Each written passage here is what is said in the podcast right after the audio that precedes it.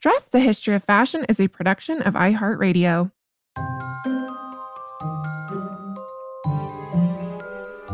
Over 7 billion people in the world, we all have one thing in common. Every day, we all get dressed.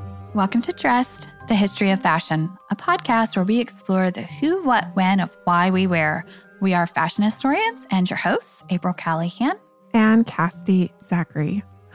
Well, welcome, dress listeners, to another edition of Fashion History Now. It's been a while since it's just been you and I uh, talking yeah. about fashion history now happenings. But it's November 2020, April, and Dolly Parton has saved the world. I know. It's so exciting. Is there anything that woman cannot do? I swear um, obviously, we're uh, being a little dramatic, perhaps, but I, I, would say April and I are huge Dolly Parton fans, and we join mm-hmm. millions, if not billions, of her fans around the world who were just so thrilled to hear that she donated a million dollars to COVID research. And we're just here for it. I mean, that woman is just incredible. Yeah. Have you seen all the memes going around about this? yes. Instead of Jolene, Jolene, Jolene, it's vaccine, vaccine, vaccine. yeah. And then the, my friend posted this video where this girl was like getting a COVID shot and she's like, Is that the Dolly Parton COVID vaccine? um, and I would totally be that person. Is that the one Dolly Parton co funded? Um, but the story is so amazing. And April, I don't know if we talked about it on the show, but we both were huge fans of that nine part series and podcast mm-hmm. about her life and legacy called Dolly Parton's America. And dress listeners, if you have not checked this out, it's an incredible docu um, not a documentary, although there is a documentary out about her right now, but um, it's a podcast and it's so well produced. And it's produced by Jad Abumrad of Radiolab fame, which is one of our very favorite podcasts, also. Yeah. I may or may not have sent him fan mail one time. He did an excellent job producing this, and he knows Dolly because Dolly is friends with his father, yeah. who she met after a car accident. And it's that relationship that actually led to Dolly donating this money for the COVID research. So, yeah, because her, his father is a doctor. Yeah, exactly. And um, they formed this special bond, and it's just a beautiful story, and and you know, just a really nice thing to come out of 2020 to hear about. At least, obviously, not the reasons that she needed to donate to COVID research, mm-hmm. but um, Dolly, we love you. And then that leads me to one of my first things to talk about today is because she was on Vogue.com talking about her most memorable fashion moments from her career that began with Jolene in 1974. Dolly Parton is just a joy, as April and I love to say, she's a national treasure, international mm-hmm. treasure. But some of my favorite quotes, of course, from Dolly is more is more, and whoever made up less is more is full of it. it costs she's really famous for saying it costs a lot of money to look this cheap. Um, and she's just she she says in that uh, article that was written by christian allaire who was just on the show a couple mm-hmm. weeks ago that she's never thought of herself as being fashionable but obviously she has such a huge legacy and such a huge style legacy. I mean she's instantly recognizable. So we love yeah. you, Dolly. Yay, Dolly. And, and, again, we've reached out. You've reached out, Cass, but maybe maybe she will come on the show someday. oh my gosh, that would be amazing. I um, think we would just both cry the entire episode. Exactly, for sure. and then I will say, dress listeners, that Steel Magnolias is streaming on Amazon. I just watched that. And then there is a new documentary about her called Here I Am on Netflix. So if you're a Dolly Parton fan, or maybe if you're not and you just want to know why the world loves her, these are easy ways to find out. Yes. Well, this kind of segues straight into one of the things that I want to talk about. You said more is more. Have you heard about this new trend for lip art? I have not. Oh, well, some of you who are um, big makeup fans or follow a lot of makeup artists um, on Instagram may already know about this. But the Fashion and Beauty Monitor had this whole article about the top lip artists. And this is the most amazing, intricate, incredible work that you have ever seen. There are all these makeup artists out there who are using their lips or other people's lips as teeny tiny canvases. Oh, um, wow. So we're talking um, people like Miss Jazmina Daniel, and that's at Jazmina with a Z D, that's her Instagram handle. She has 1.2 million followers, which is pretty wow. incredible. And she's actually Australian, but she's living in LA. And, you know, some of the looks that she does on lips, which are frequently her own, um, she did one look with Edward Scissorhands painted on her lips. Wow. Um, she does a lot of pop culture ones. Like one was a Christmas one for the Grinch. And she talked about how it took like six hours because she couldn't get his face just right. I mean, we're a full on little vignette, like painted in the space of your lips. Wow. Um, she did one that was Jaws. She's one of many of these lip artists um, that are like kind of like rising to Instagram fame right now. But she has a really interesting kind of backstory. She actually started several years ago when she was 14. I think she's 20 now because she had a brain tumor and she was receiving treatment and she had a lot of downtime when she wasn't in school. So she just kind of picked up this art and, and started teaching herself. And then there's a couple others that I'd really like to mention just as really good fun, fun, fun Instagram follows. There's also Ryan Kelly, and her Instagram handle is Ryan, R Y A N Kelly, K E L L Y M U A, which of course stands for makeup artist. And she, again, also does a lot of these kind of pop culture references. Cass, you will love this one. One of her designs is a portrait of Britney Spears dressed up in her Hit Me Baby One More Time ensemble. Wow. I, I, it's like incredible. She has another one that's 90210 themed and it has Brenda, Dylan, and Kelly. Oh my goodness. All painted on lips. And she oftentimes pairs it with like a piece of nail art that kind of like coordinates or like deepens the story a little bit. These little vignettes. Oh my gosh, I'm gonna have to look this up immediately. I googled it as soon as you said you you brought it up, and I mean a couple of the things that came up are not even remotely that intricate as you're talking about. But there is one of these, like this person created an eye over the lips, complete with the eyelashes and everything, and it looks like a real eye on their lips. It's yeah, crazy. It's it's like crazy painting. Um, and then I just have one more that I want to mention because uh, her work is a little bit different. Her name is Vlada Haggerty, and that's her Instagram handle is at V L A D A M U A. You know, again, makeup artist. And Vlada does a lot more kind of like surreal designs. So sometimes the entire lips are completely covered in crystals. Um, some of her designs are like that trompe l'oeil kind of faking the eye type motifs. And she also specializes in some of these looks where it looks like the lips are like melting, like they're gold or rose gold or silver or platinum. And it, art, just straight up art right there on your face. Yeah, and that actually reminds me of the Netflix show Glow Up, which is all about it's like a makeup artist competition and it is so good. I got my husband watching it. We're just hooked. I think there's two seasons. But you cannot believe how talented people are with makeup artistry and the things that they can do and just transform people's bodies into canvas. I mean, literally the body's a canvas that they can do whatever they want with and and and you would just you, you the sky's the limit basically. Mm-hmm. Um, so it sounds like people are doing that with the lips too. Yeah. And I thought it was really interesting that this is especially gaining more and more popularity in light of the fact of COVID, right? Because the lips is something that we're not seeing when we go out in public, if you go out in public. Yeah, that's a really good point. So I was just thinking that that was really quite fascinating. And if you don't mind me doing my next one, that actually leads into exactly my next thing, which is have you heard of Mask Alike? I have not. okay, so we're talking about like lips, makeup artists. Well, if even if those are covered up, there's this company that got launched in early 2020 you know, right after everybody started wearing masks. It's called Mask Alike, and you can check them out at maskalike.com. And basically, what they did is they figured out how for that you could submit a photo of your face, and then using computer technology to kind of warp and wrap that design, they can print the bottom half on your face on your mask. so if you want to smile or you can want to stick out your tongue or whatever, but it, like it like fills in that bottom. Oh my gosh, how interesting. And what a kind of mess that probably messes with your mind when you see someone walking towards you and you're like really confused about why their face is just staying the same. Yeah, and and they say that it originally started out as a joke that went viral, but but now it's very real. And they have they're not offering for sale yet. You can see examples of them on the site, but I think they're kind of in that point where they're trying to scale up.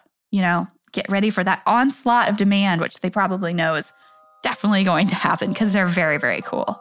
Oh my gosh, yeah. I mean, so many masks, so little time, right? At this point, it's kind of amazing.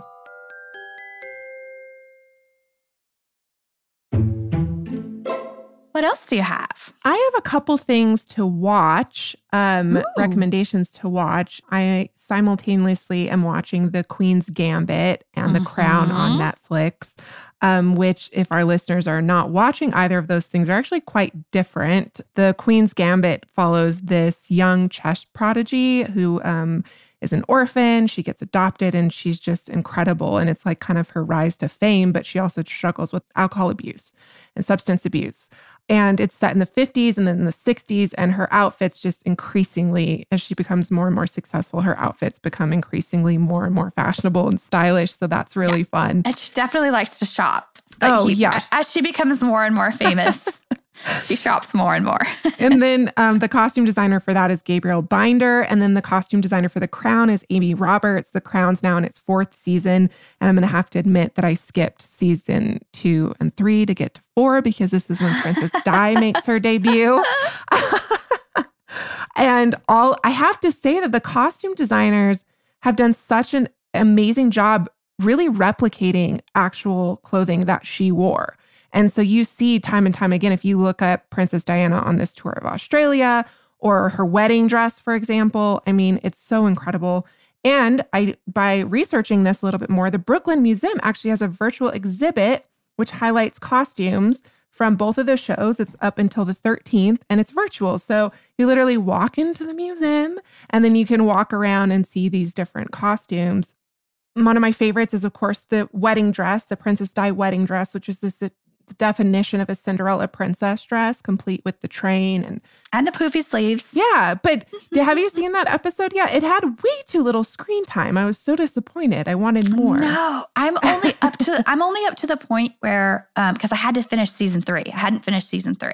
So I'm only up to the point now where they um he just met Diana and they're just now starting to date. Oh, okay. So, yeah. Yeah. I have I have a few more episodes to go. But I was up late last night watching it. So well, it, it was really cool because, um, as the exhibition text says about the dress, is there were key real life moments the costume team adhered to in recreating iconic looks Diana wore, and the famous wedding dress, though not an exact replica, captured the same spirit and style of the iconic design that was originally designed by the husband and wife team David and Elizabeth Emanuel. And costume designer Amy uh, Roberts and David spoke in depth, apparently, about the original sketches and designs that were featured in the press release issued on the day of the wedding.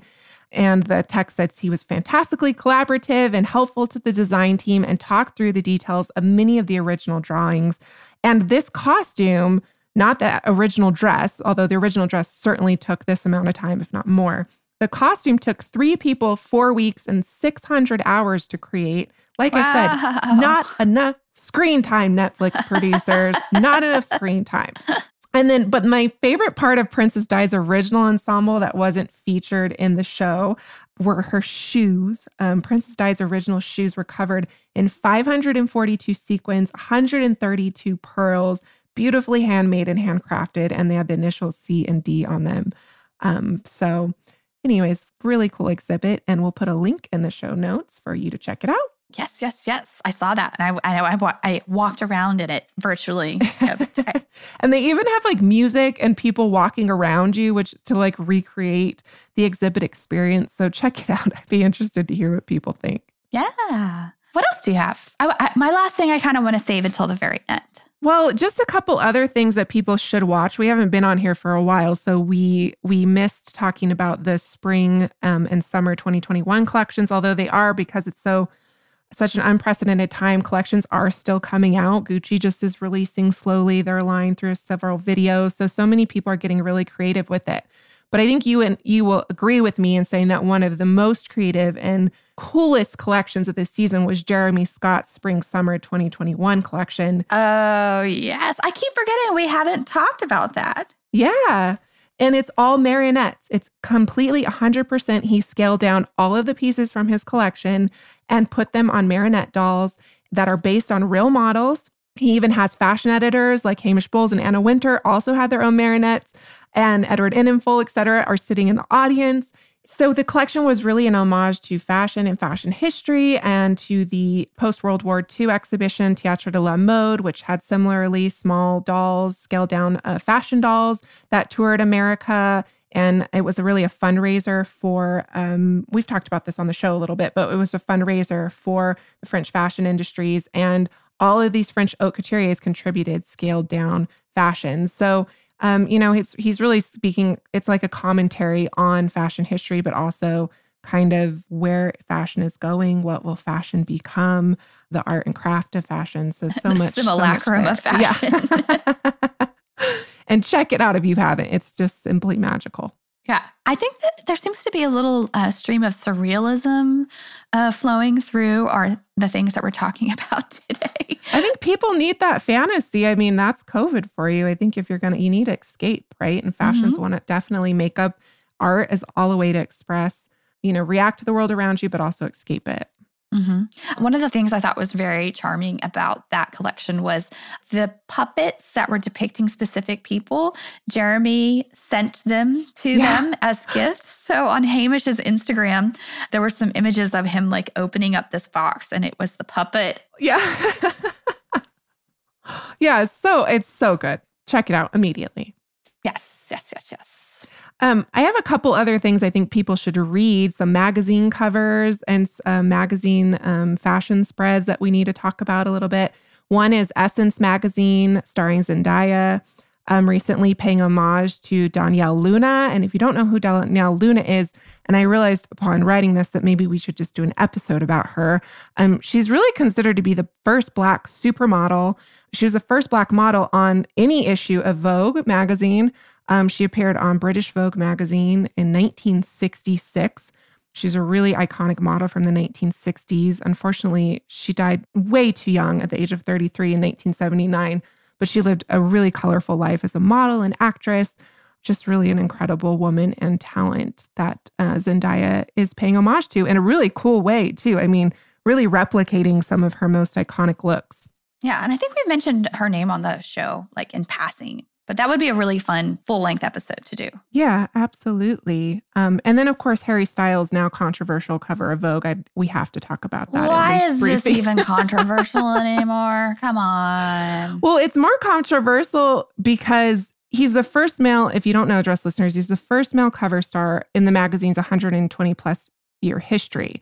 But what's controversial is, yes, of course, there's he's wearing a dress and uh, yes, there's a lot of people who are upset with a man wearing a dress. Um, but there's also people who are upset that Vogue decided to make this statement a non gender conforming fashion with a white cis male when so many queer men's, trans, or non gender conforming individuals have been breaking this barrier for years upon years. It would have been mm-hmm. such a more powerful statement to have had someone like Billy Porter on the cover, all these people who are already breaking down those gender barriers. Jaden Smith Will Smith's son has been wearing skirts for years.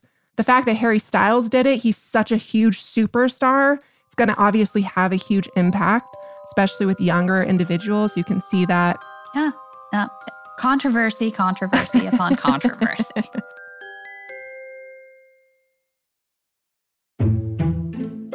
Speaking of controversies, do you want to talk about the Vanessa Friedman article? Oh, yes we have to talk about the Vanessa Friedman article. Uh, and dress listeners, you have to go read it. It's called The Incredible Whiteness of the Museum Fashion Collection. And again, this came out a couple months ago now, I think. Mm, it was the end of September, I think. It's still being talked about a lot, a lot, a lot. Um, and so basically, our question for you, dress listeners, is what do Chanel, Givenchy, Poiret, Yves Saint Laurent, Schiaparelli, Dior, Vionnet, what do they all have in common? I think we all know the answer to that. They're all white. yes, beloved haute couturiers, favorites of museum fashion collectors um, and people around the world, and they're all white. And, um, that's the whole point of Vanessa's article, right? Is that fashion collections are predominantly made of up of white designers. Um, she gives the example of the Palais Galliera, which has a 200,000 piece fashion collection. Only 77 of 200,000 pieces, 77 pieces mm-hmm. are created by Black designers. And that's a problem. Yep. And I think a lot of them are Patrick Kelly because he was, of course, working in Paris. Mm-hmm. And that's that goes for the Met, the V&A, and London. And really, we'll just read a snippet of it. Um, she says Since the George Floyd killing and the social justice uprisings of the summer, there has been a lot of discussions in fashion about the industry's systemic racism and its failure to identify and promote talent of color. A lot of justifiable scrutiny has fallen on companies and trade associations. But what happens when the major cultural institutions, like these museums, charged with sanctifying what defines quote unquote fashion, don't include work from Black designers?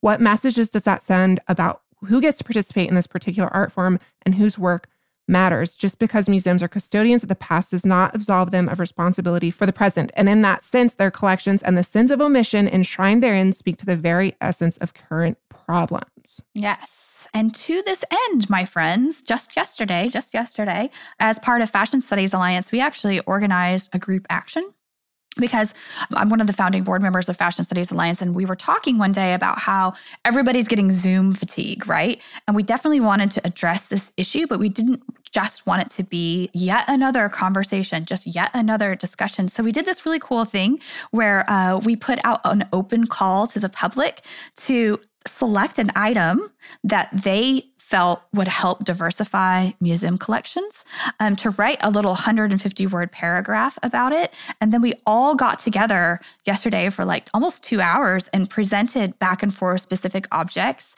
And then we kind of followed that up with a little bit more in depth discussion um, about what are the barriers to some of these things actually entering uh, museum collections. What are some of the kind of like structural issues within how museums themselves are kind of siloed within departments, right? So we have fashion and textile collections versus like, you know, the African department versus the Latin art, you know, department. And uh, where's the crossover between these and, and just some of the like bigger of, of museum studies that kind of impact how these objects do or do not enter collections. So it was it was really it was really interesting. I think I think one of the big takeaways that we all kept coming back to is this notion of value right? Right. So so within within museum collections a lot of times the accession process has focused on the monetary value of something or ne- maybe even like the the value of the handcraft um, that went into something. But a lot of times perhaps what gets lost is cultural value you know the storytelling aspect of what comes into museum collections. So so it was it was a really fascinating discussion and and we're this was just the first action that we're going to do we're actually going to plan some more actions on this same thing as we move into 2021 and we're actually hoping and already planning to uh, kind of in tandem work with some museum collections directly on this. So, if you want to learn more about Fashion Studies Alliance or if you want to join some of our events or just join as a member, you can check out what we do over there at fashionstudiesalliance.org.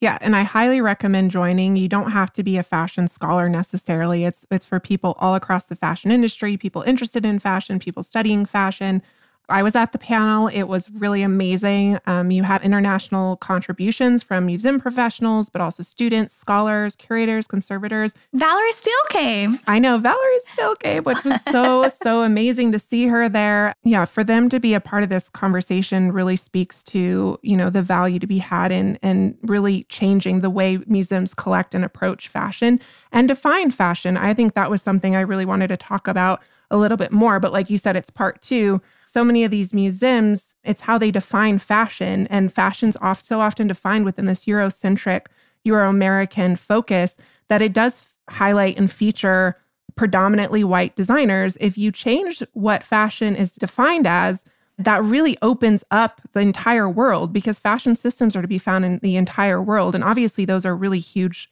stories to be told, but these are conversations we need to have because what happens is by labeling something as not fashion or as quote unquote traditional to a culture, it's essentially relegated, right? It's not fashionable, it's not as cool, it's not as exciting, it's not modern. And those are colonial narratives that we need to break down and change. And some of the objects that were presented yesterday addressed that like head on directly, which was really, it was a really interesting discussion. So, oh yeah, um, and I have to give a shout out to Johanna Zanon. Zanon, I apologize um, if I mispronounced your name, but she's a French fashion historian, the first one up of the day. And who does she submit, April? But Hyland, Hyland Booker. Booker. I I wanted to tell her so bad, but I'm like, okay, maybe I'll send her a side note. But he's I'm we should send him a note and let Hyland know that he was featured in this discussion. And she was really basically saying that he's an overlooked black fashion designer who helmed, you know, this really prestigious house. We of course interviewed him in our very first episode and more recently with his wife Charlotte in Advanced Dress in our Advanced Style episode. But that was really cool to see Hyland mm-hmm. come up. And it just goes to show that there's so many stories out there that can be, you know, need to be told. And it's it just enriches everything we thought we knew. Like we all know the stories of YSL and Chanel, you know, let's let's find and discover these new people. And that was what was so exciting. And I do want to give a shout out too to another of your guests, which was Damian Joel, who's this oh, fashion yeah. designer who is going to have to come on the show.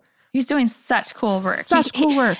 I, and he considers himself a fashion storyteller, not necessarily a designer. So, and I was asking him some questions because I feel like his he does make clothing and they're it's gorgeous, but it's so much more than that that it almost like crosses into that realm of contemporary art. And also he's like a really wonderful image maker as well. So yeah, we should definitely have him on the show. Yeah, and he's doing like pre-loved garments, upcycling, and he's like reinterpreting clothing and subverting clothing to um, he's like one of his messages was about like subverting slavery's traumatic history and past and reclaiming that narrative and doing it in this really beautiful way. And he was there. He, has, he had a couple of his models there that were speaking to his work. It was just a really, really incredible event. And I can't wait for part two. And our listeners should definitely join. Yes, more to come, more to come, more to come on that. We're going to take a little break though over the holidays because, you know, we need that. So 2021, there'll be more of those types of events happening. For sure. And speaking of break and the holidays, I just want to remind you all out there to please, please, please try to think about in this moment some of your local designers when you're purchasing gifts for people or or just, you know, some small artisanal makers.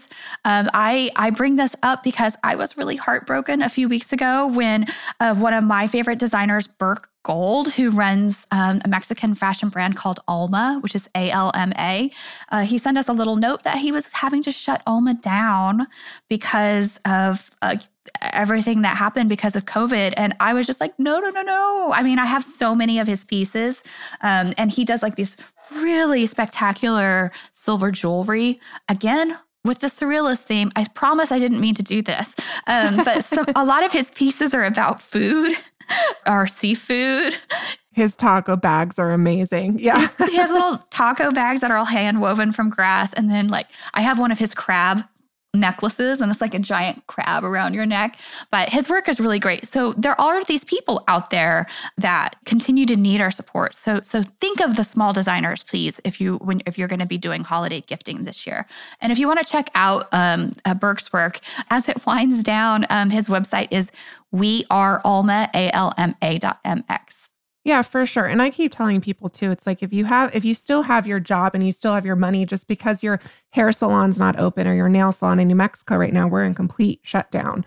You can still support these artists by sending them money as you would have. I mean, we've really got to show up for each other and support each other during this difficult time if you can. And especially now more than ever, these small designers, artisans who just depend on these yearly markets everything's online right now. So let's all show up for each other and do what we can during this incredibly difficult time.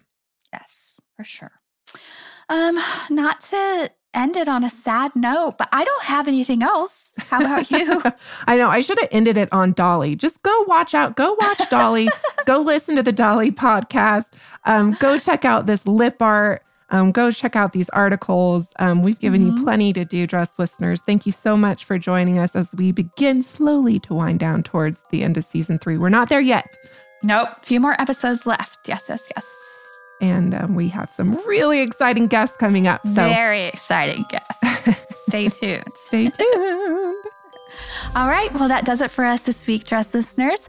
Please tune in this coming Tuesday for our full length episode. And if you would like to submit a question to us for a future fashion history mystery episode where we answer your queries, please feel free to DM us on Instagram at dressed underscore podcast, or you can also email us at dressed at iheartmedia.com. And thank you, as always, to our producers, Holly Fry, Casey Pegram, and everyone else at iHeartRadio that makes this show possible each and every week. And of course, thank you to our listeners. We love you. Catch you on Tuesday. Bye.